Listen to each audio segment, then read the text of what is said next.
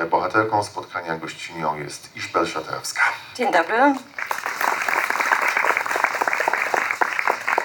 Iżbel e, szturmem się wdarła na polską scenę literacką e, dzięki, uwaga, dramatowi, co jest e, raczej e, sytuacją rzadką, gdy chodzi o polską literaturę lat ostatnich. E, ten długi tytuł z nazwiskiem Hersza Lipkina zdobył nie tylko uznanie czytelników i krytyków, ale także e, Iżbel była za tę książkę nominowana do paszportu polityki, dostała bestsellera Empiku w kategorii debiut Nowa Książka. No i wydawać by się mogło, że skoro doceniono jej twórczość dramaturgiczną, to już zostanie w tym kręgu teatralnym i e, przez następne 130 lat będzie pisała tylko i wyłącznie sztuki. Dzień dobry Państwu z różnych wydawnictw, kłaniamy się serdecznie. E, inne wydawnictwa przyszły nas słuchać, być może e, ułowią nowych autorów, uważajmy. Natomiast e, okazało się, że e, Iżbel e, ma także ogromny potencjał, je- jeśli chodzi o tworzenie prozy, o pisanie powieści. No i ta Toń no jest książką debiutancką, gdy chodzi o prozę, ale napisaną z niesamowitym rozmachem. I teraz jeszcze, jeżeli pozwolisz i Państwo pozwolą, o kulisach naszego dzisiejszego spotkania. Otóż kiedy przygotowywaliśmy cykl tegoroczny, bardzo nam zależało, żeby on korespondował e, z tematem głównym festiwalu, czyli z opowieścią o kulturze i literaturze Niemiec, niemiecką, ale także z rozmowami o e, niełatwej przeszłości, a także teraźniejszości, jak wiemy, polsko-niemieckiej. No i wtedy przypomniałem sobie, że Iżbel, która e, na co dzień mieszka i pracuje w Krakowie, pochodzi z Olsztyna, więc możesz potwierdzić, że nie kłamie. Napisałem do niej, czy ma coś do zaoferowania w temacie. Tu się okazało, że jest właśnie e, w procesie kończenia pisania powieści, której akcja rozgrywa się w Prusach Wschodnich dawnych, czyli dzisiaj to jest Warmia i Mazury, a także obwód kaliningradzki czy królewiecki na terenie Federacji Rosyjskiej. Musiałem tutaj przełknąć, żeby czegoś złego nie powiedzieć. No to pomyślałem, spróbujmy. E, Dostałem ten tekst i okazało się, że to jest po prostu naprawdę nie tylko saga, ale też jakaś niesamowicie w pozytywnym sensie rozbuchana opowieść o przeszłości tamtego miejsca i o tym, jak dzisiaj e, teraźniejszość koresponduje z tym, e, co było i co tam jest. Więc o Toni będziemy dzisiaj rozmawiać, o sadze, o opowieści o Polakach, Niemcach, Mazurach, Litwinach, ludziach e, stamtąd i nie tylko. Ale chciałbym zacząć jednak od pytania formalno-technicznego o tę drogę. To znaczy, jak to się stało, że ty, osoba tak silnie umiejscowiona w teatrze, z teatrem związana i identyfikująca się, nagle poczułaś potrzebę e, pisania prozy. E, Podstawowym takim powodem, dla którego się zdecydowałam na to, żeby to była powieść, a nie, mm, a nie dramat, e, było to, co zresztą chyba widać po książce, e, że ja uznałam, że w dramacie się nie zmieszczę. To jest na tyle wielowątkowa historia, ja chciałam tylu tematów dotknąć w jakiś sposób, nawet jeżeli y, niektóre tylko zasygnalizować, y, że faktycznie głos się odbija. To bardzo dziwne. Że w dramacie, dramat byłby bardzo długi, byłby niewystawialny. Ja jestem generalnie zwolenniczką lazy drama, czyli jakby tych od XIX wieku ten termin istnieje, dramatów, które da się czytać, wygodnie się czyta i nawet może czasami są niewystawialne, są trudne do przeniesienia na scenę, ale mimo wszystko uważam, że tekst dramatyczny, który na scenę nie jest przeniesiony, to jest tekst martwy. On się musi jakoś tam na scenie sprawdzić, a mm, współczesna technika teatralna zresztą jest taka, że nie jest problemem wystawienie Fausta Goethego na przykład. Chociaż mógł on nastręczać trudności tam, nie wiem, 100 lat temu na przykład. 100 to może nawet nie, bo wielka reforma teatralna, ale już 200 lat temu byłby problem. Em, czy dziady, które, które też przez lata były uważane za taki dosyć trudny tekst do wystawienia w teatrze. I właściwie do dzisiaj nie są wystawiane w całości. E, Więc ja wiedziałam, że jeżeli ja się decyduję na to, żeby, żeby napisać ten tekst w formie dramatu, to on albo, jeżeli powędruje e, e, e, na scenę, to albo będą dokonane bardzo, bardzo duże cięcia, e, albo będzie po prostu to straszna dłużyzna i nie każdy reżyser sobie radzi z dużym metrażem. E, Więc zdecydowałam się na powieść. Bałam się tego, nie ukrywam, dlatego że mm, bycie dramatopisarzem, dramatopisarką i pisanie prozy ma plusy i minusy. Plusy są takie, że wydaje mi się, że my mm, w dramacie mamy dosyć dobrze odcykaną strukturę tekstu i w ogóle mm, umiemy w jakiś tam sposób rozkładać akcenty, jesteśmy, mm, umiemy napisać dobry, żywy dialog. To są oczywiście pozytywy, no ale negatywem, nega, neg- negatywną, negatywnym aspektem e, pisania prozy przez dramatopisarza, dramatopisarkę e, jest to, że mm, opis nie jest czymś naturalnym dla nas, tak mi się wydaje. To jest tak, że troszkę trzeba się przełamać. Ja na przykład pisząc tę powieść miałam parę razy takie momenty, że czytałam już jakby po skończeniu, pracowaliśmy, jakby redagowaliśmy ten tekst y, i czasami widziałam, że coś następuje za szybko po sobie, że brakuje jakiegoś opisu, że coś, co wychodzi w dramacie, niekoniecznie wychodzi w prozie i za bardzo jakby cała ta fabuła pędzi. Ym, Chociaż ona jest dosyć wartka, ale, ale były takie momenty, że wiedziałam, że muszę, muszę jakby się uspokoić i, i nie pędzić tak do przodu z fabułą i z wydarzeniami, które mm, e, dotyczą bohaterów mojej książki. Ym, I nie powiem, żeby to było super trudne, bo to też nie jest tak, że ja się jakoś straszliwie pociłam. Ja odnajduję bardzo dużą przyjemność w pisaniu i pewnie dlatego to robię.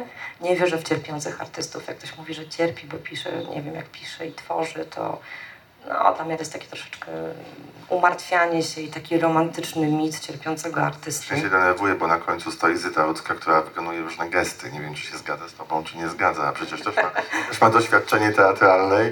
Wróciła do pisania powieści. Nie, ja myślę, nie, ja myślę, że w ogóle dram, dramatopisarzom, dramatopisarkom nie jest trudno siąść do prozy, wbrew pozorom. Natomiast mają pewne, mają pewne, pew- pewnie jakieś, no ja na pewno widziałam u siebie jakieś ograniczenia, y, z którymi musiałam sobie poradzić. Wydaje mi się, że wyszło mi to całkiem nieźle. Y, No ale też chyba zależy od stylu, bo ja na przykład wracając do Zyty, którą kocham i kocham jej. i To w ogóle się teksty, zaraz zrobi jak kiedyś. Zrobi się zaraz spotkanie Pamiętasz, takie, był tak. taki w PRL-u turniej miast. Była drużyna Tak. A i drużyna B. Będzie drużyna Zyty i drużyna Iżbel. Będziemy rozważali, jak... Ja nie chcę być kontra Zyta, jestem w obozie, w, obozie Zyty, absolutnie. Natomiast y, co chcę powiedzieć, że mm, dwie rzeczy. Ja bardzo myślę strukturalnie i chyba tutaj o paradoksie bardziej działa nie to, że ja mam wykształcenie teatrologiczne, czy że pisałam dramaty, tylko to, że, że byłam w szkole filmowej. Ktoś z moich znajomych, kto czytał tę książkę jeszcze przed y, drukiem, powiedział, ale ty masz filmowe montaże. I ja faktycznie mam filmowe montaże. Mam filmowe sceny, mam filmowe montaże. E, Nie wiem, czy one są tak do końca dramaturgiczne. Nie powiedziałabym tak. Powiedziałabym, że one, powiedziałabym, że one są bardziej scenariuszowe. Tak. I tak to chyba zakończę. Dziękuję. Mam nadzieję, że uzyskaliśmy odpowiedź na pytanie. To znaczy, tyle się pojawiło wątków, że właściwie z każdego moglibyśmy wyciągnąć e, kolejne pytanie, ale e, też kiedy myślałem o tym, e, czytając Toni, o tym zestawieniu powieść kontra dramat, właściwie nie wiem czy kontra, ale powieść a dramat, no to to, że kiedy się bierze do ręki sztukę, to właściwie cały opis sytuacji zawarty jest w didaskaliach, a potem są dialogi, prawda? Tutaj mogłaś sobie pozwolić i pozwoliłaś sobie na opisy, na taki rozmach opowiadania historii, umiejscowiania jej w konkretnej przestrzeni, w konkretnym czasie. E, I to jest e, też bardzo interesujące dla kogoś, kto właściwie ma niewielkie pojęcie o tym, jak wyglądały wydarzenia końca wojny i początku nowego porządku właśnie tam na, na, na, na, Prus, na ziemiach nazywanych e, niegdyś Prusami Wschodnimi, a teraz to Warmia i Mazury i okręg kaliningradzki, jak mówiłem. Obwód. Obwód, przepraszam, obwód. E, dobrze, to teraz w takim razie bym chciał e, zapytać Cię o to, jak dojrzewał w Tobie pomysł na, na tę książkę, gdy chodzi o temat. To znaczy, e, jest, taka, jest taki moment w tej powieści w Toni, kiedy jedna z tych bohaterek z najmłodszego pokolenia mówi, że serce ma w Olsztynie, ale ciałem jest w Krakowie. To jest także Twój przypadek. Więc oczywiście to rodzi pytanie o, o to, w jakim sensie i czy w ogóle jest to powieść e, biogra albo autobiograficzna. Pani, która przed spotkaniem kupowała książkę, jedna z e, osób będących tutaj z nami, zapytała, czy to jest oparte na faktach. Więc może od razu odpowiedzmy na to pytanie. Nie, to znaczy Inaczej może. Mm, Warstwa historyczna i jakby upadek Königsbergu, mm, Królewca, mm, jest oczywiście, ma swoje zakorzenienie w historii. Ja się oczywiście do tego przygotowywałam i w researchu bardzo kładam duży nacisk na to, żeby czytać nie tylko książki historyczne, które zresztą bardzo dużo mi dały, ale także, no, no przede wszystkim, jeżeli mam wymienić, to, to polecam e, Andreasa Koserta, Prusy Wschodnie, e, Historia i mit. Wschodnio-pruskość Roberta Traby, wybitną książkę, która bardziej traktuje, właściwie nie mówi o upadku Königsbergu, bardziej mówi o w ogóle zjawisku wschodnio-pruskości i tego, w jaki sposób to wiem, ideologiczne przemiany tego, e, tego terminu, jakby te, tego, co się wiąże ze wschodnio-pruskością. Mm, Czytałam oczywiście pamiętniki, w tym naturalnie mm, Miasto Utracone Michaela Wika i Dziennik z Wschodnich Hansa von Lendorfa, który zresztą jest postacią u mnie w książce, ale ja sobie troszeczkę dokonałam pewnej reinterpretacji tej postaci, w troszkę inny sposób ją odczytuję niż Lendorf odczytuje sam siebie i to jest troszkę licentia poetyka. Natomiast postaci są absolutnie z głowy. Ja powiem szczerze, może to jest nie taktowne w jakiś sposób, ale ja nie wierzę w pisanie autobiograficzne. Nie do końca. To znaczy są książki, które są wyjątkiem, bardzo lubię, Czemu to ma być nietaktowne? no bo była cała ta awantura ostatnio. Było kilka takich awantur o to, czy, yy, jak traktować tekst autobiograficzny, jak, jak traktować w ogóle prozę opartą na własnej biografii. Ja nie mówię, że te głosy nie są ważne, bo oczywiście, że są ważne i nie chcę dokonywać jakiejś oceny takiej całościowej, no nie jestem w końcu literaturoznawczynią. Yy, ale w moim przypadku, bo mogę mówić tylko o sobie i z własnego doświadczenia, mnie to zupełnie nie interesuje. Znaczy mnie nie interesuje opowiadanie swojego życia, opowiadanie życia moich, moich rodziców, moich dziadków, moich pradziadków. Wydaje mi się, mm, może nie to, że nie byłoby to interesujące, ale myślę, że byłoby to pewnym nadużyciem. Yy, bardzo, bardzo jednak lubię w prozie, którą czytam, yy, bo mówię to teraz jako czytelniczka, a nie jako pisarka. Yy, bardzo lubię takie książki, gdzie widać, że jest uruchomiona wyobraźnia autora lub autorki. Ja to po prostu uwielbiam, uważam, że nam tego brakuje i że troszkę się, może nie tak całkowicie, ale troszkę się zapędziliśmy w taki kozi róg, że jak coś nie jest na faktach, nie jest reportażem, nie jest, nie wiem, autobiograficznym pamiętnikiem, czymś tam, to że to jest bez sensu. Nie, ja w to nie wierzę. I na przykład w filmie, znowu się do filmu odwołam, e, w filmie nie zadajemy sobie takich pytań zupełnie. Dlaczego my sobie je zadajemy w stosunku do literatury? Nikt nie mówi, nie pójdę na tam, nie wiem, no nawet z tych ostatnich, na film Barbie. Dziwny przykład, ale mi się, że do głowy. No jeżeli Barbie to jest oparte na faktach, to Nie, no więc właśnie wiesz o co chodzi, że, że nikt nie mówi, nie pójdę do kina na ten, na ten film, nie wiem, na Pulp Fiction, dlatego że nie jest oparty na faktach. Nikt sobie tego, to, tego typu pytań nie zadaje, bo one są bezsensowne po prostu. Więc dlaczego my zadajemy sobie, nie, nie że chcę tutaj obrazić panią, która zapytała, czy to jest na faktach, bo to jest oczywiście zasadne pytanie. Może każdy może lubić jedno lub drugie, w porządku, ale myślę, że... Mm, o, jakie biegi tutaj są. E, Ale myślę, że, że mm, deprecjonowanie czegoś dlatego, że nie jest na faktach, mm, jest bez sensu, jest drogą donikąd, po prostu. Ale powiem Ci, że e, no, nie wejdę teraz w głowę jednej osoby, która zadała takie pytania, kto może o tym myśleć, ale trochę chyba jestem w stanie zrozumieć e, to pytanie i w ogóle potrzebę e, poznania historii e, No prawdziwej. jasne, ale jasne. to, że e, wymieniłaś przed chwilą kilka książek, e, to tylko od razu dodajmy, że profesor Trawa, który przez lata był szefem polskiej stacji Panów w Berlinie, e, będzie gościem jutrzejszej debaty wieczornej Mhm. e, o bardzo niełatwym dziedzictwie i pojednaniu polsko-niemieckim. E, Człowiek od lat, e, no właśnie, związany ze środowiskiem Borusji i tego, co kiedyś nazywane było wschodnimi Prusami, czyli Warmią i Mazurami teraz między innymi. E, Ale mówię o tym dlatego, że ty wymieniłaś kilka książek no, no, naukowych z pogranicza opowieści biograficznych, eseistycznych i naukowych, prawda? Natomiast wydaje mi się, że jest wciąż ogromna potrzeba czytania literatury na ten temat, również fikcyjnej. I tego właściwie w Polsce nie ma. Lata temu pamiętam, Olga Tokarczuk mówiła mi, że ona bardzo by chciały napisać e, powieść, której akcja toczy się na ziemiach odzyskanych, czy też pozyskanych, ale tych jej bliższych, czyli e, na Dolnym Śląsku. No potem się wydarzyła tragedia sztokholmska, różne historie, prawda? Nobel jakby zatrzymał tę pracę.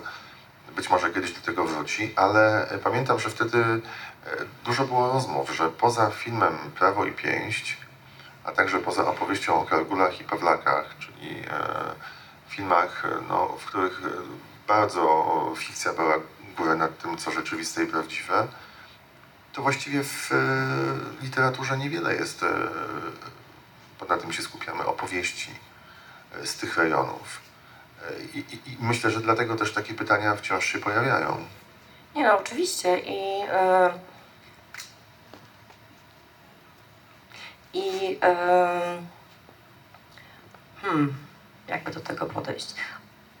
Ja założyłam z góry, że ja nie chcę pisać autobiografii i nie chcę mm, wykorzystywać historii realnie żyjących bądź już nieżyjących osób. Natomiast ja też pracuję w taki sposób troszkę kolażowy. To znaczy, jeżeli usłyszę jakąś dobrą historię i ona mi pasuje i fajnie się odnajduje w kontekście, to najczęściej ją wykorzystuję. Zawsze pytam źródło, z którego ta historia pochodzi. To są na przykład takie przypadki jak, e, nie wiem, historia, mm, historia, właściwie jedna scena z życia e, babci mojej koleżanki. Ta babcia była dzieckiem, a jej mama miała mm, skierowanie do pracy w Kętrzynie w 1946 czy 1947 roku.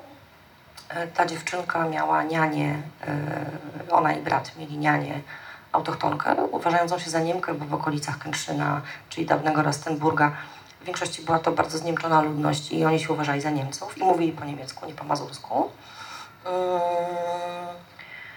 No i ona opowiedziała mi jedną historię, ja powiedziałam, kurczę, to jest fantastyczne, ja chcę ten dialog wykorzystać. Tylko zapytaj babcię, jeśli żyje, a jeżeli nie żyje, to zapytaj mamę, czy, czy jakby się zgadzacie i tak dalej, bo ja zawsze jednak pytam, uważam, że to jest uczciwe.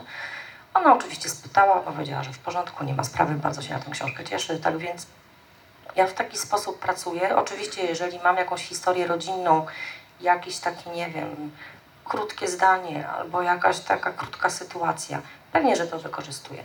Natomiast co do zasady, postaci są fikcyjne, poza Hansem von Lendorfem oczywiście, yy, i wydarzenia są fikcyjne. One w jakiś sposób są zakorzenione w świecie realnym i staram się być najbliższa historii jak się da, ale jeżeli jakieś, nie wiem, przesunięcie bardziej mi pasuje, to też go dokonuję. No, jakby fikcji to jest jak najbardziej dopuszczalne.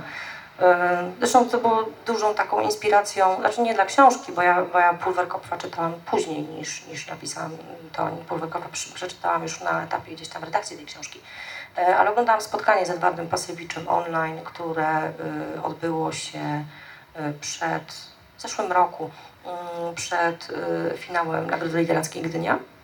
I on tam też mówił o tym, że y, swojego bohatera z jednej linii frontu przesunął na inną, dlatego że to mu otwierało zupełnie nowe konteksty. Ja uważam, że pisarz nie powinien się takich przesunięć bać, no bo na tym polega też fikcja i mm, nie jest to jeden do jeden, ale jednak opowiada jakąś historię i wydaje mi się, że wypełnia, może wypełniać, oczywiście nie w sensie faktograficznym, ale w sensie zapotrzebowania na tego typu opowieści, może wypełniać jakąś lukę, bo mm, akurat z Prus Wschodnich historii jest trochę, ale trzeba pogrzebać. One nie są ogólnopolsko znane, one są często wydawane przez lokalne wydawnictwa, mm, które oczywiście polecam, natomiast y, to, to nie są takie oczywiste rzeczy, że wchodzi się do Empiku i to tam po prostu stoi.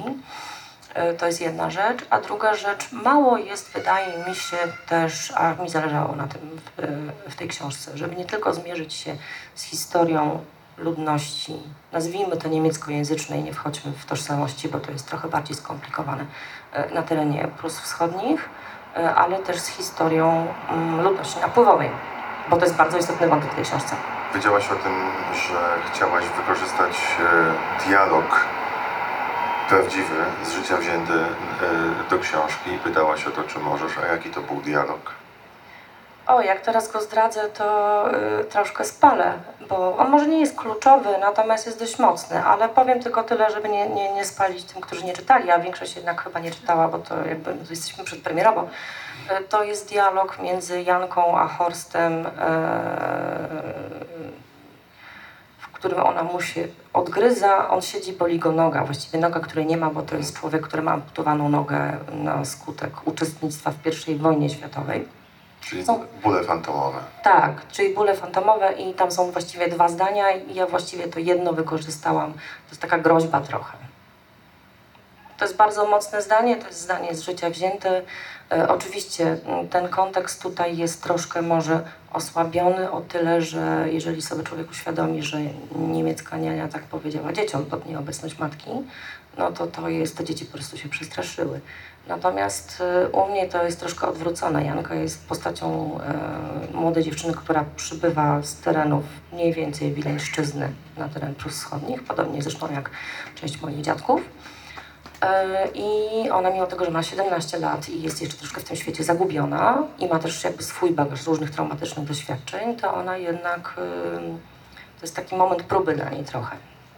I ona go przechodzi moim zdaniem.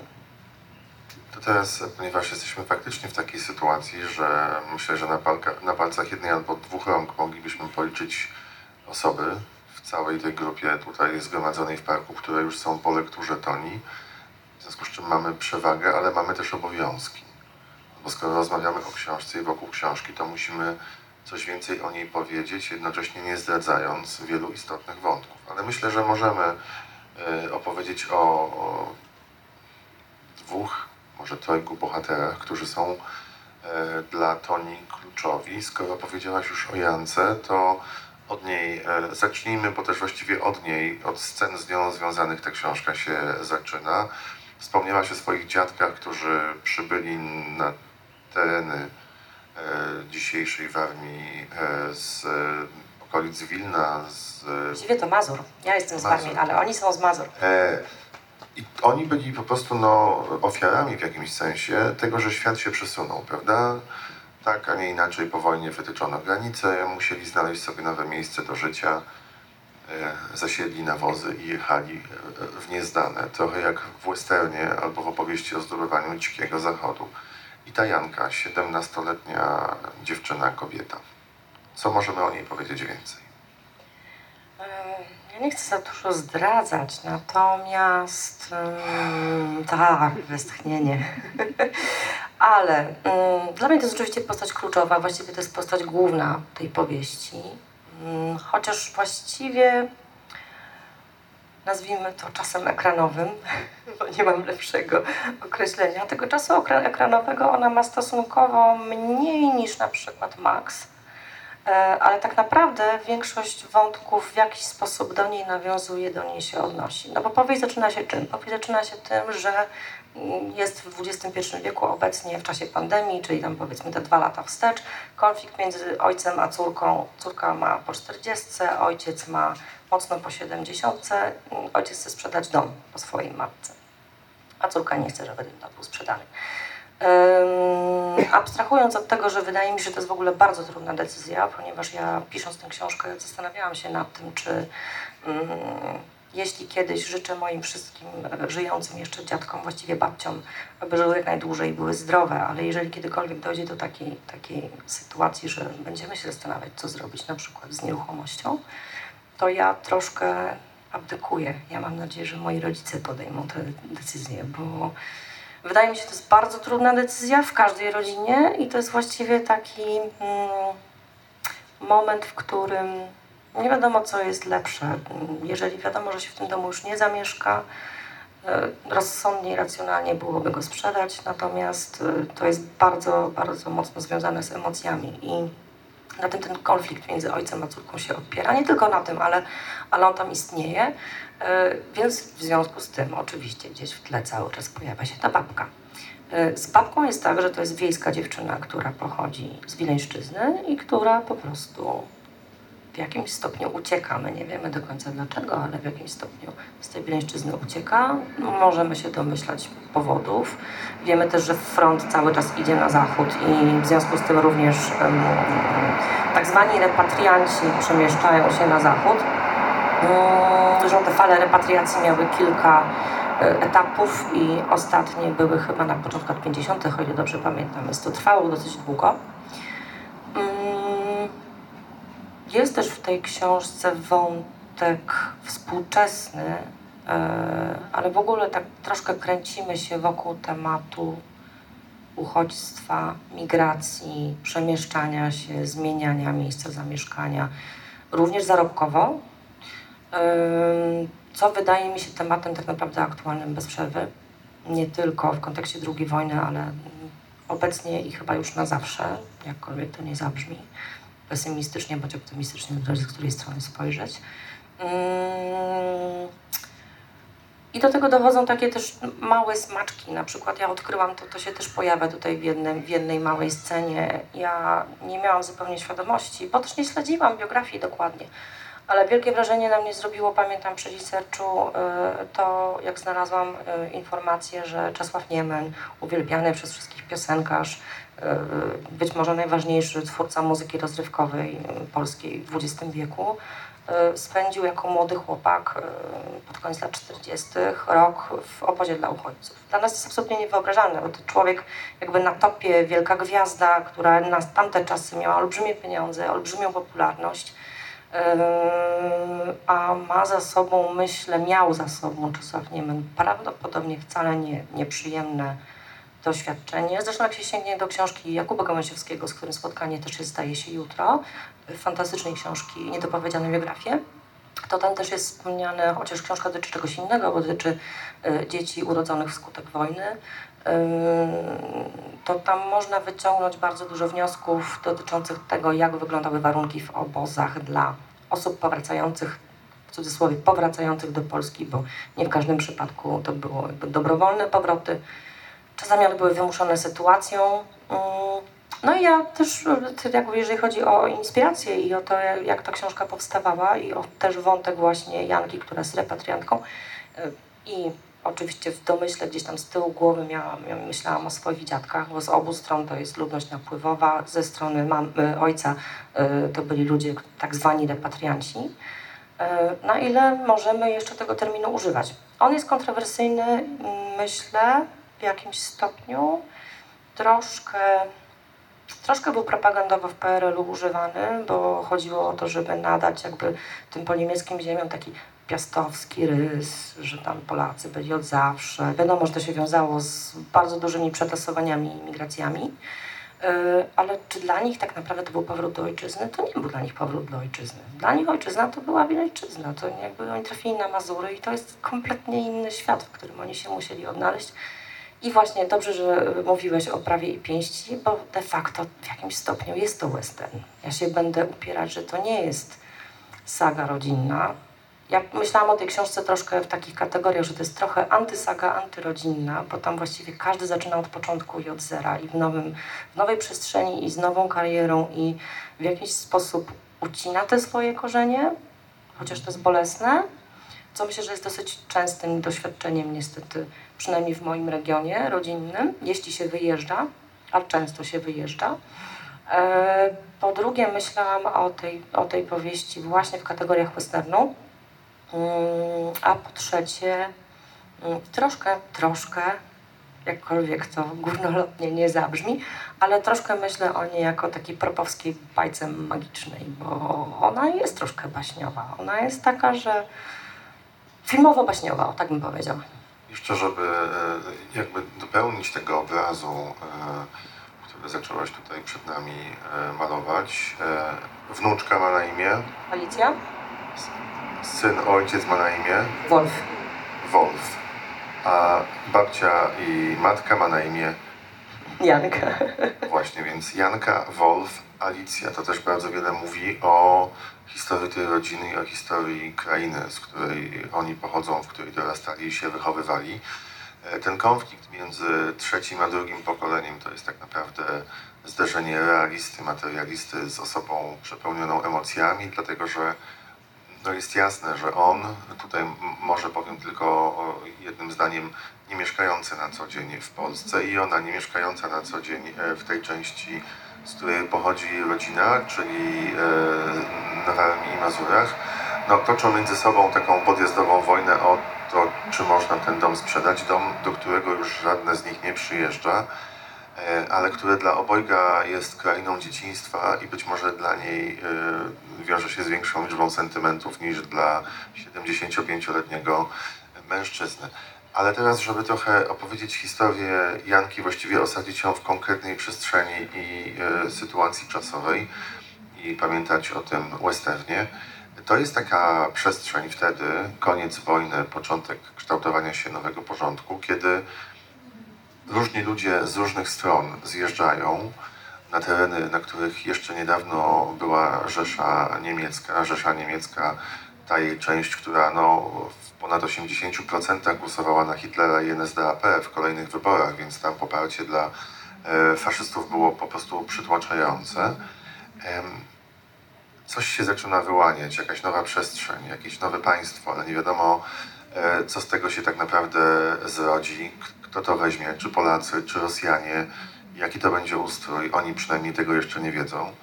E, A jednocześnie próbują się zorganizować i bardzo silne są relacje między ludźmi, którzy są przedstawicielami różnych grup etnicznych, wyznawcami różnych religii.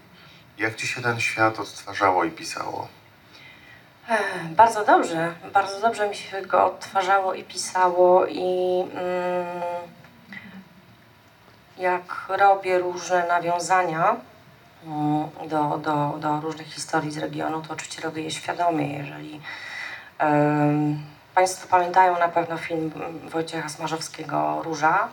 E, Ja z tym filmem mam problem. To znaczy uważam, że jest genialnie nakręcony. Agata Kulesza jest wybitna w, tym, w tej roli i e, bardzo dobrze ten film się pojawił i został nakręcony, bo e, o tych terenach za dużo się nie mówi, nie pisze, nie robi się filmów. Mm, Natomiast problem mam tylko jeden. Kiedyś od innego doświadczonego filmowca usłyszałam takie zdanie, które bardzo mi się spodobało, więc pozwolę sobie je podebrać. On powiedział coś takiego, że no dobrze, ale to jest troszkę takie bicie się w nie swoje piersi w róży. I ja się z tym zgadzam. To znaczy, jako osoba, która pochodzi z Warmii, a całe właściwie, każde wakacje, całe właściwie dzieciństwo emocjonalnie związane było z Mazurami, bo u dziadków spędzałam wakacje. Mm, Myślę, że w Róży troszkę zabrakło tego aspektu poza tym wątkiem y, repatrianta ze wschodu, który ostatecznie przejmuje, przejmuje nieruchomość. Mm, Troszkę zabrakło tego, tego aspektu różnych krzywd i przemocy związanej na styku właśnie tych migrujących różnych grup. Y, No bo tak naprawdę u Smarzowskiego kto tam jest winien? Źli komuniści. A to nie do końca jest tak. Tam były paskudne rzeczy także na takim poziomie zupełnie cywilnym. To nie musieli być gdzieś tam ludzie nadani przez władze, którzy przyszli z wojskiem e, i, i mają takie, a nie inne rozkazy, albo nie wiem, woda sodowa im uderza do głowy, bo mają władzę i, i robią z tego użytek. Mm, mamy takie na przykład pewne zaszłości historyczne z Kurpiowszczyzną, z której pochodzi bardzo wielu moich przyjaciół. Natomiast w tamtym czasie było dużo przykład napadów rabunkowych, podczas których cierpieli e, oczywiście głównie Niemcy, ale także napływający Polacy, dlatego że to był łatwy cel, łatwy łup. Można było mm, najechać na jakiś teren i dosłownie jak w westernie i, i, i e, no, przede wszystkim, przede wszystkim mm, celem była grabież, czy też przejedzie pociąg, e, czy też e, o jest takie słowo, a ja właśnie zapomniałam. Szabel. Szaber, dokładnie tego słowa szukałam. Czy ten szaber, który był powszechny w ogóle, w ogóle w latach powojennych, to nie jest żadne nowum. E, Ale myślę, że jakaś tam zadra została, no bo jednak Polacy, którzy na ten teren się przenieśli, postrzegali jednak osoby z Kurpiowszczyzny jako, jako Polaków. I to jest taka trochę krzywda braterska, nie? Że to jest, to jest, tego to w Róży w ogóle nie wybrzmiewa moim zdaniem. I, i o to ja miałam w jakiś sposób żal. Mm. No i miałam też taki drobny, oczywiście nie było na, tego, na to czasu i miejsca, ale miałam też troszkę drobny żal o to, że też nie można zupełnie jednoznacznie oceniać niemieckojęzyczną ludność na terenach wschodnich, to o czym wspomniałeś. To znaczy to nie jest tylko tak, że to są biedne ofiary pokrzywdzone przez y, zmianę granic i Armię Czerwoną, ale jednak trzeba pamiętać o tym hitlerowskim aspekcie. I ja też starałam się od tego nie uciekać. I teraz przejdę może szybko do Maxa. Y, to znaczy, y, dziadek, dziad, dziadek Alicji i ojciec Wolfa jest Niemcem. E, Niemcem, nie Niemcem, on tak się troszkę waha, to jest taka tożsamość właśnie troszkę złamana. I to jest biogra- biografia złamana. To znaczy, to jest człowiek, który. Dla mnie to była chyba najbardziej fascynująca postać. Ja się najbardziej bałam mm, mm, tego, żeby jakoś tę mentalność wejść, żeby tę postać stworzyć, bo się bałam, że nie podołam, bo się bałam, że to będzie jakieś takie kreskówkowe i, i szkicowe. A finał był taki, że jak wsiąknęłam i zaczęłam też właśnie książki historyczne czytać, pamiętniki i tak dalej, e, że to właściwie jest finalnie moja ulubiona postać. Dlatego, że wydaje mi się, że mimo różnych złych decyzji, które on podejmuje, też jakiegoś początkowego, bo to jest w książce zaznaczone, być może jakiegoś początkowego zachłyśnięcia się hitleryzmem, e, które oczywiście ten, ten, te, te emocje stopniowo opadają, bo on widzi bardzo wiele nieprawidłowości, plus widzi, jak ustrój III Rzeszy i jej prawodawstwo wpływa niekorzystnie na jego własne prywatne życie. No jest taka scena w tej książce, w której on właściwie jest przepytywany z tego, jak głosował. Przepytywany jest oczywiście przez e, e, gorącego orędownika e, Hitlera, e, faszyzmu, NSDAP e, i tak e, próbuje jakoś uciekać, że w 1933 jeszcze nie, był, nie miał tyle lat, ile, Tak. nie, nie osiągnął tego wieku, w którym można było głosować. Potem tak, ale właściwie głosował, ale się nie cieszył. Więc jakby no, pokazujesz też, niuansujesz tę sytuację, że wśród tych, którzy żyli w dyktaturze faszystowskiej, bardzo wielu dość szybko zrozumiało, ku czemu to zmierza. Są zresztą takie rozmowy też w tej książce. E, No ale po prostu ten tłum ich w jakimś sensie pociągnął, nie było wyjścia. Wszyscy byli w pułapce. Dokładnie tak, e, a przy tym ja muszę dodać, że jak, jak zaczęłam się nad tym zastanawiać, jak pisałam tę postać, jak skupiłam się na całym wątku dotyczącym upadku Konigsbergu e, i właśnie sytuacji też politycznej i społecznej, to pomyślałam sobie, że ja nawet nie do końca potrafię tych ludzi oceniać, jakkolwiek to nie zabrzmi. E, Może tutaj dla kontekstu, e, ja pracuję na co dzień w Żydowskim Muzeum Galicja w Krakowie i e, jestem członkinią społeczności żydowskiej w Krakowie i mm, to pewnie zabrzmi bardzo kuriozalnie i bardzo może radykalnie albo nawet wręcz rewolucyjnie, ale naprawdę po, po przeczytanych wielu książkach ja nie potrafię jednoznacznie ocenić Niemców, którzy e, gu- właśnie głosowali na Hitlera, ale się nie cieszyli. To jest bardzo dobre określenie. Dlatego, że wydaje mi się, że my w ogóle jako ludzie, jakkolwiek smutno to nie zabrzmi, to nawet nie to, że jesteśmy koniunkturalni, chociaż bywamy koniunkturalni, my przede wszystkim boimy się o własne dobro. I ta książka też jest tak troszkę skonstruowana, że mm, każda z tych postaci tak naprawdę widzi swoją krzywdę, ale nie widzi cudzej. I to się powtarza w każdym przypadku, bo to dotyczy i Janki, i Maxa, i dotyczy to Wolfa, i dotyczy to Alicji, i dotyczy to Gudrun, czyli e, narzeczonej Maxa, i masy innych osób, które mm, przede wszystkim mm, myślą o tym, co dotyczy ich bezpośrednio, a nie o tym, co dotyczy kogoś, kto, mm, nie wiem, nie, nie jest z nimi w jakikolwiek sposób związany. Jedyną taką postacią, która zdaje się, wyłamuje się z tego schematu, to jest e, druga, właściwie trzecioplanowa postać Jarka, czyli e, chłopaka Alicji. E, ale trzeba tutaj też zaznaczyć, że w jakimś stopniu, bo to jest taki trochę niebieski ptak, on sobie może na to pozwolić. A ci, którzy mają jakiś tam, nazwijmy to brzydko, zakumulowany kapitał, to, to nie jest tak łatwo zrezygnować z jakichś swoich dóbr, czy jakichś swoich osiągnięć, czy z jakiejś swojej kariery, e, żeby, żeby nie wiem, sprzeciwiać się e, temu czy owemu, nie wiem, jakiejś sytuacji politycznej, jakimś zabiegom, które, które ograniczoną cudzą wolność, nie naszą nawet, cudzą.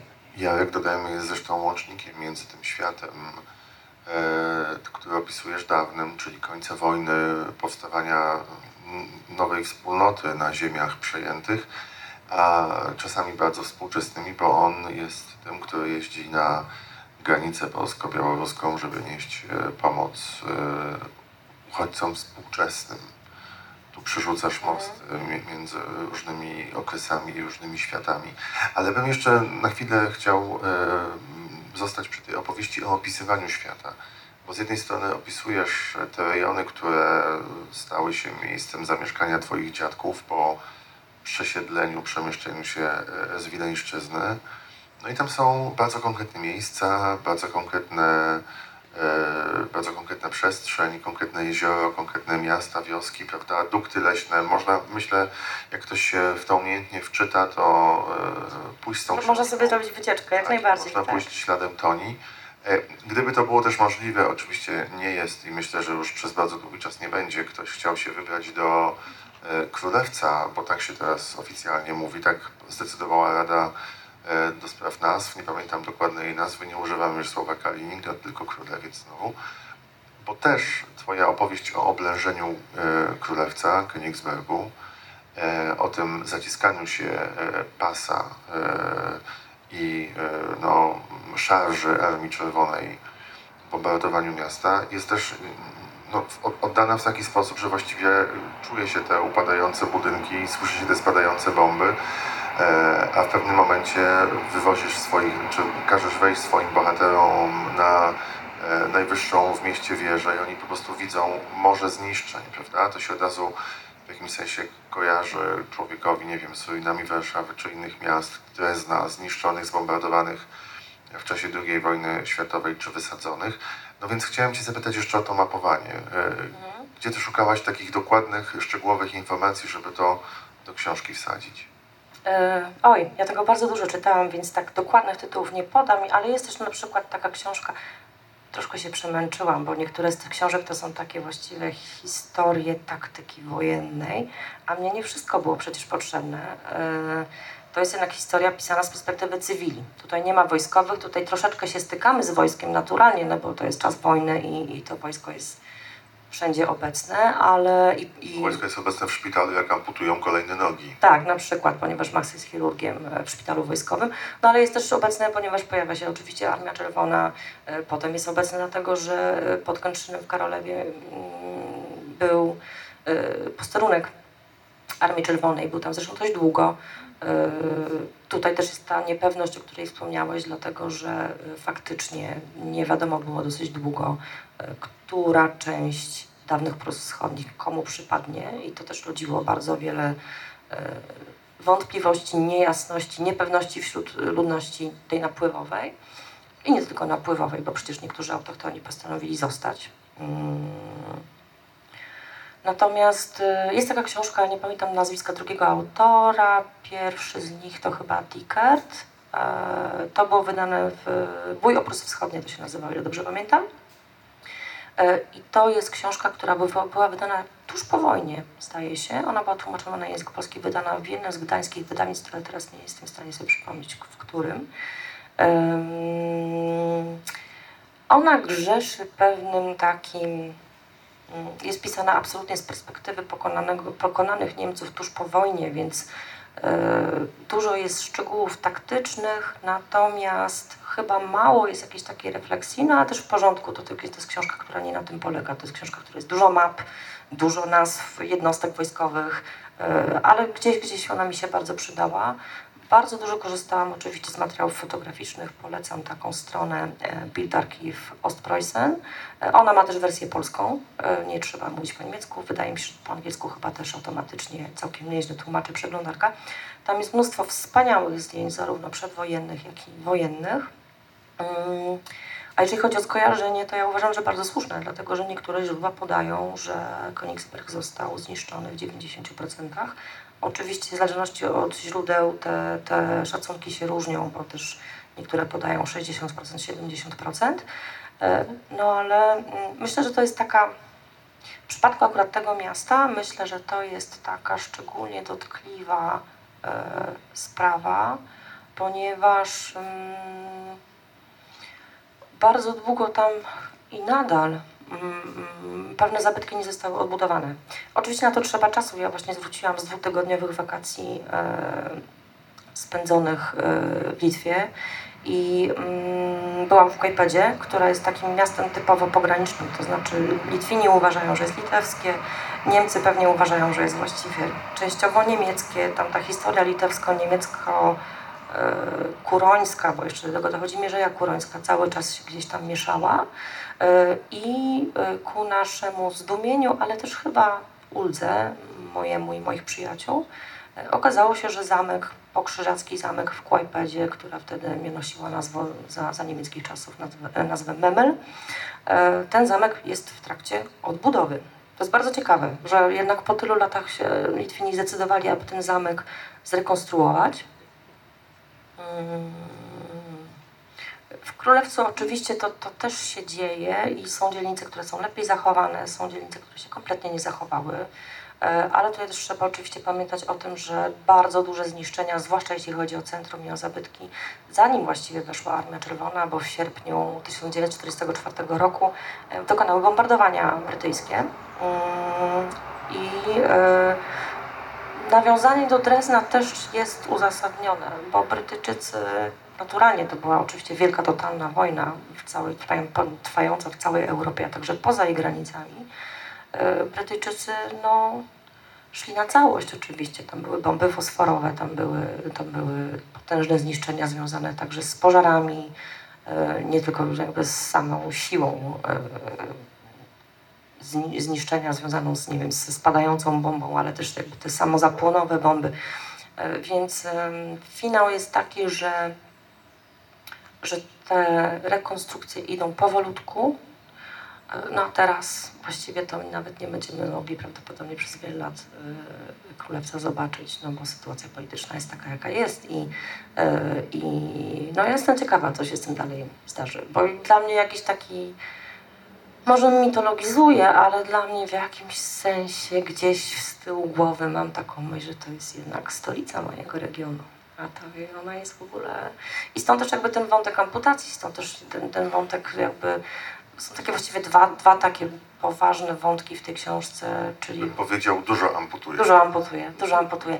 E, Ale że jest tam właśnie ta, ten wątek dotyczący amputacji, ale też wątek takiego niejasnego ojcostwa. Kto jest czyim ojcem, albo przybranym ojcem, albo czy rzeczywiście jest tym ojcem, czy nim nie jest, że jakby płynność tej granicy zmieniającej się przez bardzo, bardzo wiele set lat, bo to nie dotyczy przecież tylko, tylko czasu II wojny światowej, ale też w ogóle całej historii krzyżackiej na przykład, e, tego co jest rdzenne, co jest nierdzenne, co jest napływowe, no to jest taki bardzo duży temat, którym wydaje mi się, że pewnie nie, nie, nie, nie, nie zrobiłam jakiejś takiej całościowej analizy, bo to trzeba byłoby pisać, napisać chyba kilkanaście doktoratów, żeby, żeby się z tym tematem uporać rzetelnie, ale myślę, że, że wyciągnęłam jakiś taki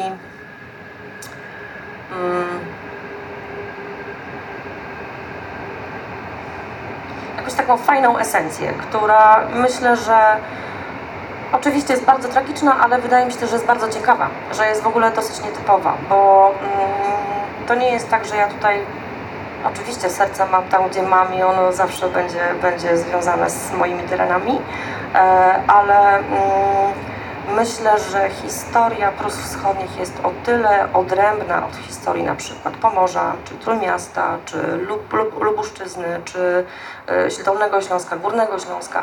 E, Jest o tyle inna, że tam naprawdę to jest tak, tak w gruncie rzeczy mm, ciągła historia kolonizacji. Od Krzyżaków i wzwyż, e, ciągła historia migracji, a także ciągłe, ciągle przechodzące fronty wojny, bo ym, królowa Luiza uciekając przed Napoleonem uciekła do Prus Wschodnich na przykład.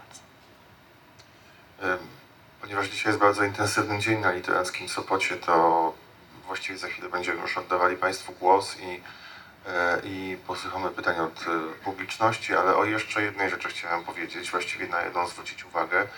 I to e, jest też temat, który bardzo silnie koresponduje z tym, co współczesne. E, Myślę o wojnie i o ofiarach wojny.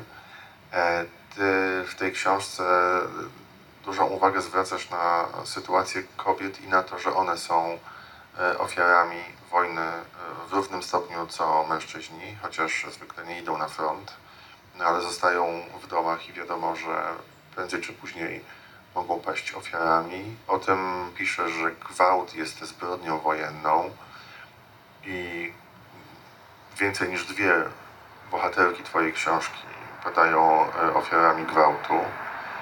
E, I to gwałtu w bardzo różnych sytuacjach też dodajmy. E, Czasem, zwykle w drodze, ale jakby w- różnych sytuacjach historycznych.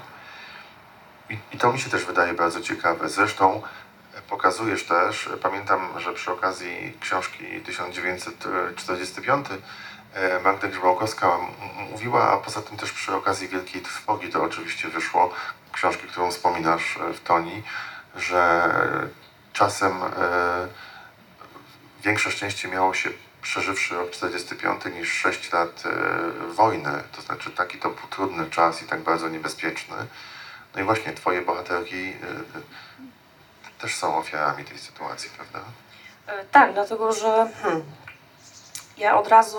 To nie jest tak, że ja założyłam, że będę pisała o gwałtach wojennych, czy że będę pisała o sytuacji kobiet y, przy przejściu frontu, po jego przejściu, w- momencie, kiedy jeszcze nie jest ustalona nowa władza, kiedy nie wiadomo właściwie, kto e, danym terenem zarządza, jakie jest prawodawstwo, do którego wojska się słuchać. No to tam jest taki trochę e, świeży bałagan i, i bardzo niebezpieczny, taki właśnie trochę westernowy z ducha. Natomiast ym, nie chcę trywali- trywializować. Oczywiście western traktuje taką kategorię, powiedzmy, stylistyczną.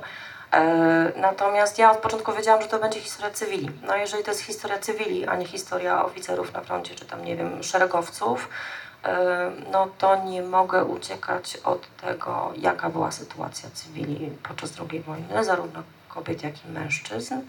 E, I, no i naturalnie się, się ta przemoc seksualna musiała, musiała pojawić.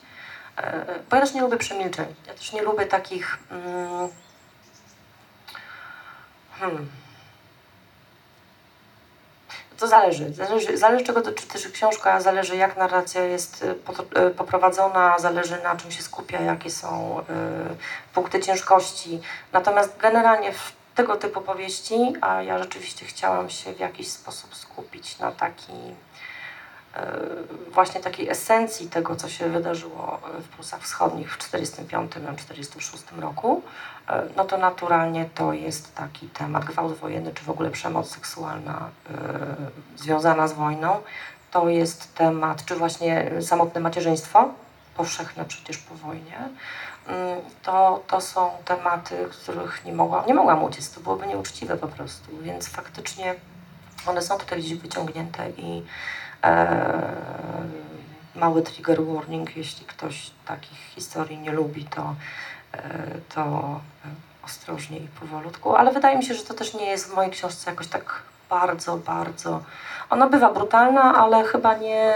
Wiesz co, ci przepraszam, że wyjdę ci słowo ciekawie koresponduje z książką Jakuba, o której mówiłaś. Tak, tak. E, I w ogóle z tematem przemilczeń, bo to mi się wydaje być jeszcze jedna warstwa, e, która, się, którą, e, która się nakłada i o której warto powiedzieć może już na zakończenie naszej części rozmowy, że po pierwsze przez bardzo długi czas e, nie mówiło się o tym, to e, przy okazji e, pierwszego dnia festiwalu mieliśmy taką kilkuosobową rozmowę, między innymi z Bernadetą Dalską, która jest profesorą na Uniwersytecie Warmińsko-Mazurskim, więc jakby no, podobnie jak ty ma pojęcie o, o historii ziem, o które piszesz, e, że, że z wielu powodów to były historie przemilczane. Po pierwsze, nie mówiło się na przykład o tym, e, kto jest ojcem dziecka, prawda? Była babcia samotnie wychowująca mamę lub tatę, potem rodzina przechodziła w kolejne pokolenie, ale przez lata milczano na temat tego, kto był dziadkiem. E, I to był jeden taki temat, o którym się nie rozmawiało. Drugi to był taki, skąd my właściwie jesteśmy, bo wszyscy próbowali się jakoś e, dopasować, wpasować w tę wspólnotę, która się tworzyła na nowo, prawda? I że może lepiej było nie pytać, dlaczego on tak zaciąga, albo może nie pytać, dlaczego jego nazwisko nie brzmi tak bardzo po polsku. Że ludzie w jakimś sensie wyzbywali się, zapominali o własnej tożsamości, żeby przeżyć i w ogóle przetrwać i odnaleźć się w tej nowej e, sytuacji powojennej. I być może musiało minąć te kilka dekad, żeby wreszcie e, pojawiły się książki, w których te pytania ukryte w fikcji, w dialogach między bohaterkami i bohaterami e, zaczęły wybrzmiewać. Nie w formie czystego reportażu, że komuś się udało dotrzeć do świadkini czy do świadka i on opowiada historię, tylko jakby uczynić to bardziej uniwersalną opowieścią. Tak, myślę, że tak i mogę tutaj dodać na koniec chyba, że w jakimś stopniu, jakkolwiek przewrotnie to nie zabrzmi, w jakimś stopniu ta książka jest dla mnie właściwie opowieścią o utracie języka. Dlatego, że to jest wątek, który się tam regularnie pojawia, e, a wiąże się też z moim osobistym doświadczeniem, ponieważ jak ja pojechałam na studia do Krakowa, w którym mieszkam od 23 lat, ja się zorientowałam, że ja mówię czystą, płynną polszczyzną, bez żadnych regionalizmów, bo ja ich po prostu nie mam. One zostały wyrugowane. Po prostu. Jak bardzo, wśród bardzo wielu rodzin e, pochodzących z ziem odzyskanych, e, zresztą są takie mapki, które, które e, pokazują, że właśnie staje się okolice Szczecina i Warmia i Mazury to są tereny, gdzie faktycznie ta polszczyzna jest taka najbardziej wzorcowa, ale ja bym nie mówiła tego jako, jako pozytyw. To jest też mm, to jest też w jakiś sposób łomność. To jest też takie poczucie braku, że ja tych może regionalizmów... zapis strachu jakiegoś. Na pewno, na pewno, bo, bo oczywiście mm, nabycie tego normatywnego języka jest w pewnym sensie elementem strategii przetrwania, więc oczywiście, że, że, że to jest, no to jest bardzo skomplikowany, skomplikowany temat i mm, ja go gdzieś tam wplotłam, on się pojawia właściwie cały czas, ale faktycznie myślę sobie i troszkę to jest też sytuacja mojej bohaterki, że w przypadku obu rodzin moich, czyli rodziny mamy, rodziny ojca, rodzina mamy pochodzi z centralnej Polski, z e, Kozienickiego, ojca z Wileńszczyzny i z pogranicza wileńsko-litewsko-białoruskiego. Em, W przypadku obu tych rodzin ja myślę, że w jakimś stopniu mm, na, naturalnie dostosowywał się ten język do nowych okoliczności. Myślę, że częściowo było to związane z, ze względami praktycznymi. Znaczy, jak było bardzo wielu ludzi napływających z różnych regionów, no to łatwiej się było dogadać, jeśli wszyscy mówili w miarę normatywnym językiem, ale częściowo na pewno było też to związane z, ze strachem, czy z, właśnie z chęcią dopasowania się, z chęcią dogadania się, z tym, żeby może w jakiś sposób w kolejnych pokoleniach wyrugować to, co by świadczyło na przykład o chłopskim pochodzeniu, bo tutaj też jest przecież taki wątek jednak mm, trochę utraty korzeni dzięki awansowi y, społecznemu w PRL-u. Y, I no, mi się wydaje, że to są w ogóle takie tematy, do których my będziemy wracać i one są obecne w, jakby w jakiejś takiej szerszej debacie, ale chyba chyba jeszcze nie skończyliśmy o tym dyskutować. Jakby to, to jeszcze wiele, wiele dyskusji, wiele e, refleksji na ten temat przed nami, bo też pewne kwestie są dość świeże w naszej dyskusji, na przykład o chłopskich korzeniach, czy na przykład właśnie o języku, czy o na przykład o utracie mm, mm, regionalnych zwyczajów, czy jakichś rytuałów, które w kolejnych pokoleniach po prostu już nie istnieją, bo, bo, bo na przykład dochodzi do awansu klasowego i pozbywamy się tego. Więc pozbywamy się swoich korzeni, tak czy siak. Proszę Państwa, czy ktoś chciałby Iżbel Szatrawską? Tutaj już widzę pierwsza ręka po naszej lewej, czyli Państwa prawej. Tutaj dla, do Pana z mikrofonem proszę się odwrócić. O właśnie. Dzień dobry. Więc ja mam dwa. Yy, Ty powiedziałaś przed chwilą, yy, że utrata języka i że mówisz tak naprawdę wzorcową polszczyzną. No więc ja Ciebie zacząłem słuchać od tego momentu i jednak przeciągasz końcówki podobnie jak ja. Ja też pochodzę z Olsztyna, proszę Państwa, i to też jest... Ale to jest krakowskie u mnie, wiesz, że ja to nabyłam w Krakowie? A, okej. Tak, Nie wiem. tak. Ale rzeczywiście, mi kiedyś też ktoś powiedział, i to właśnie ludzie z Krakowa mi powiedzieli, tutaj nad morzem, byłem w podstawówce i z rodzicami tutaj na wczasach, że ty chyba pochodzisz ze wschodniej Polski. A mnie tak jakby walnęło, bo dopiero co się poznawaliśmy, prawda, rodzice z rodzicami, my dzieciaki z dzieciakami Skąd oni wiedzieli, że ja pochodzę ze wschodniej Polski? A no właśnie stąd, że w języku. To samo mi mówią, ponieważ ja mieszkam w Berlinie teraz, jestem dziennikarzem. Yy, W Berlinie mi również mówią, że ja się wychowałem w dwóch językach, wyrosłem, jestem bilingualny z domu, właśnie w Prusach Wschodnich w Olsztynie. Em, ale zarówno mój polski, jak i mój niemiecki nie są perfekcyjne, no bo wiadomo, te dwa się tam jakoś antagonistycznie do siebie ustawiły. No i też polska, pols- polska szkoła coś tam mm, zniszczyła.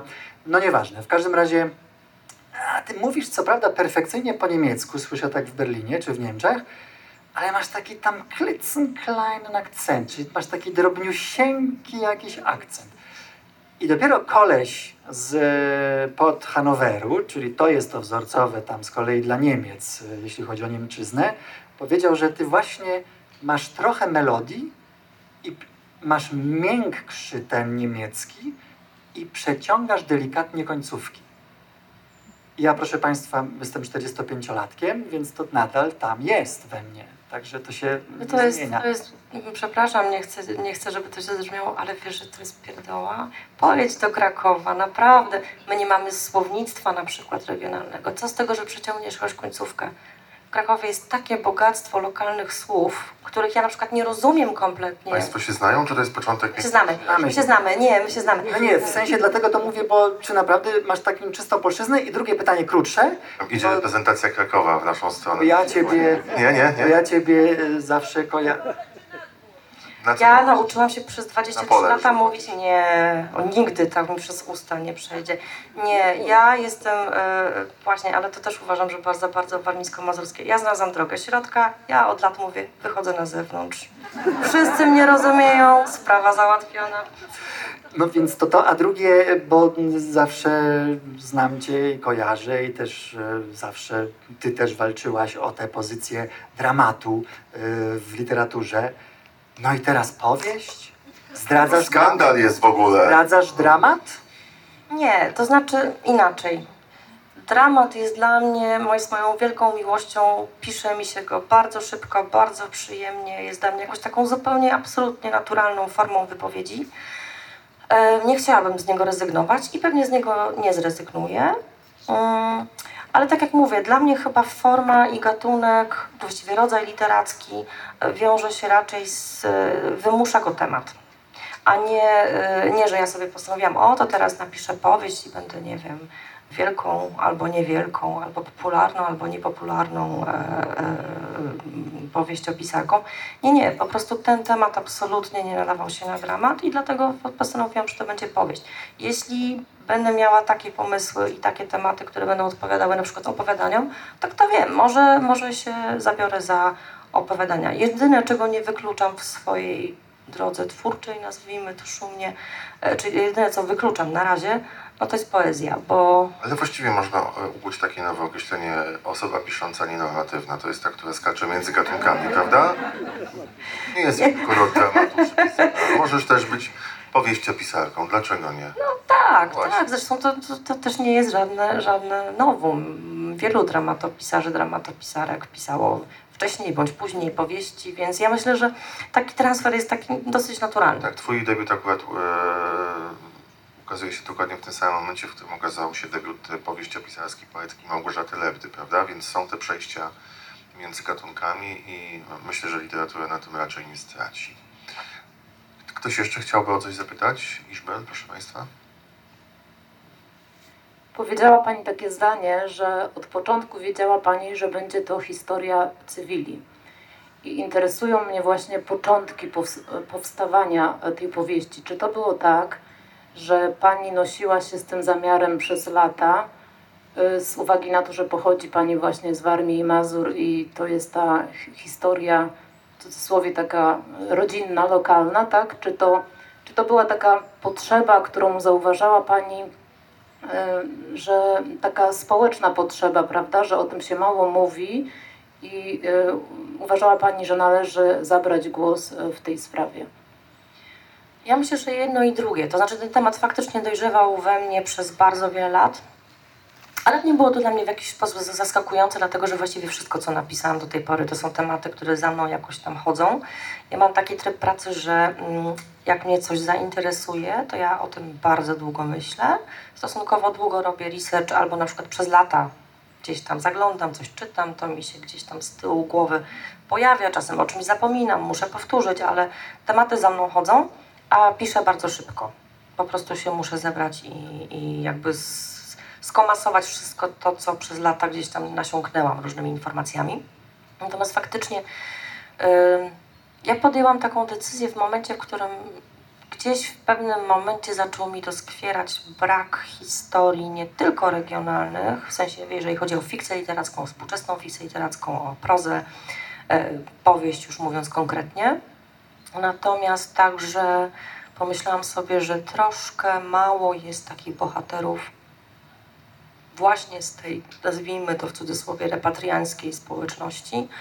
No bo co, mamy, mamy tego Kargula i Pawlaka, e, anturażu zupełnie komediowym, więc to jest zupełnie na i filmowym, więc to jest zupełnie inna historia. E, nie wiem, przychodzi mi do głowy Boża Podszewka Izabeli Cywińskiej i, i jakby te wątki kresowe, ale te wątki kresowe bardzo, cię, bardzo często mm, toną, nomen omen, e, w takim ogólnej takiej nostalgii za dawnymi kresami wschodnimi, Lwów, Wilno i tak dalej. Kiedyś tam to się żyło albo rodzina stamtąd pochodzi, zostawiła jakiś majątek i, i tak dalej. Natomiast ja, ja miałam takie, takie poczucie braku, że mało jest historii dotyczących po pierwsze yy, ludzi prostych, czyli takich, którzy raczej za wiele za sobą nie zostawiali. Yy, w jakimś stopniu byli zmuszeni do ucieczki także przez jakby przez przemieszczający się w front E, oraz różne inne regionalne tam, czy, czy lokalne zaszłości, mordy, no jakby nie wiem, to, to co wycierpiała ludność cywilna na różnych terenach Europy, nie tylko przecież, przecież na dawnych kresach tak zwanych. Mm, no i właśnie, co z takimi osobami? Bo troszkę miałam też, czytając pamiętniki i książki historyczne, miałam też troszkę poczucie, że jeżeli chodzi o migrację e, do dawnych Prus Wschodnich, i to też po części jest historia jednego mojego dziadka i drugiego mojego dziadka, chociaż z zupełnie różnych terenów i zupełnie różnej perspektywy, że bardzo wielu ludzi osiedlało się tam uciekając przed czymś. Bo na przykład zginął ojciec w niewyjaśnionych okolicznościach i panował strach, czy ta przemoc nie będzie dotyczyła kolejnych pokoleń. Albo yy, że jest jakiś, jakaś taka sytuacja yy, poczucia zagrożenia związanego, nie wiem, z, z E, tożsamością etniczną, czy religijną, czy jakąkolwiek inną klasową e, danej osoby. Więc to była też taka, taka migracja ludzi, którzy mm, skądś pochodzili, pojechali na taki teren, który dla nich był nigdzie, nic im nie mówił. To był tak, trochę, trochę wyjazd kompletnie w nieznane, ale zmuszeni okolicznościami zdecydowali się nawet na to nieznane i nawet na to po niemieckie, w sytuacji, w której nie byli też pewni, czy to potem będą Niemcy, czy Polska, czy Rosja, czy cokolwiek tam się zdarzy. Mm, ale nie mieli tych zasobów, żeby potem wspominać jakiś dworek, albo tam, nie wiem, to, że mieli służbę, albo to, że, nie wiem, wyglądali przez okno i patrzyli na piękne tam pola Białorusi, czy nie wiem, czegoś, nie? To, to, to, to, są takie historie, które mi się wydaje Mm, nie, nie wybrzmiewają wystarczająco, mnie tego brakowało. Nie powiedziałabym może, że tu jest jakiś walor społeczny. Ja się nie czuję jakąś apostołką, która, czy ewangel osobą ewangelizującą tłumy, która powie, oto teraz zajmijmy się tak zwanymi repatriantami. Nie, to jest chyba taka bardziej osobista potrzeba, ale wydaje mi się, że mm, ponieważ Polska w ogóle jest krajem olbrzymich migracji w XX wieku, e, to to jest historia w jakiś sposób uniwersalna, bo wydaje mi się, że w każdej rodzinie jest co najmniej jedna osoba, która nawet jeżeli nie migrowała w trakcie II wojny lub tuż po wojnie i nawet jeżeli to nie była migracja z wojną związana, to potem migrowała za chlebem albo migrowała, migruje teraz w XXI wieku za chlebem albo nie wiem, po to, żeby żyć w innym kraju, bo tam na przykład bardziej odpowiada sytuacja prawna, polityczna i tak dalej, i tak dalej.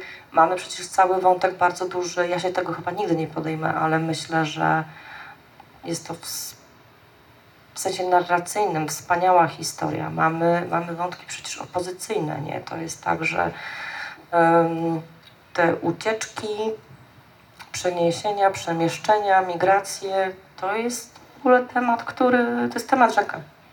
Ja też chciałam się właśnie skupić na tym, dlatego że no oczywiście to jest potrzeba, potrzeba serca, to jest to, że moja rodzina jest napływowa na teren, który nie był wcześniej polski, e, a jak był to w jakimś tam bardzo krótkim okresie i tak naprawdę trudno mówić. Znaczy o Warmii nie mówimy, bo Warmia w ogóle jest troszkę innym terenem, ale jeżeli chodzi o Mazury, to jest no bardzo, bardzo dyskusyjne, czy to jest teren polski. Ale na przykład Mazurzy sami w sobie to jest ludność tak naprawdę z Mazowsza, nie? Tak historycznie. Więc bardzo, bardzo dużo, dużo powodów.